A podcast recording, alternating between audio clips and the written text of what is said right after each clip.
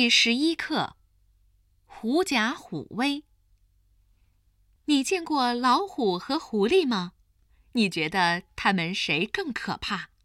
有一天，一只老虎非常饿，突然，它发现了一只狐狸。老虎抓住狐狸，想吃了它。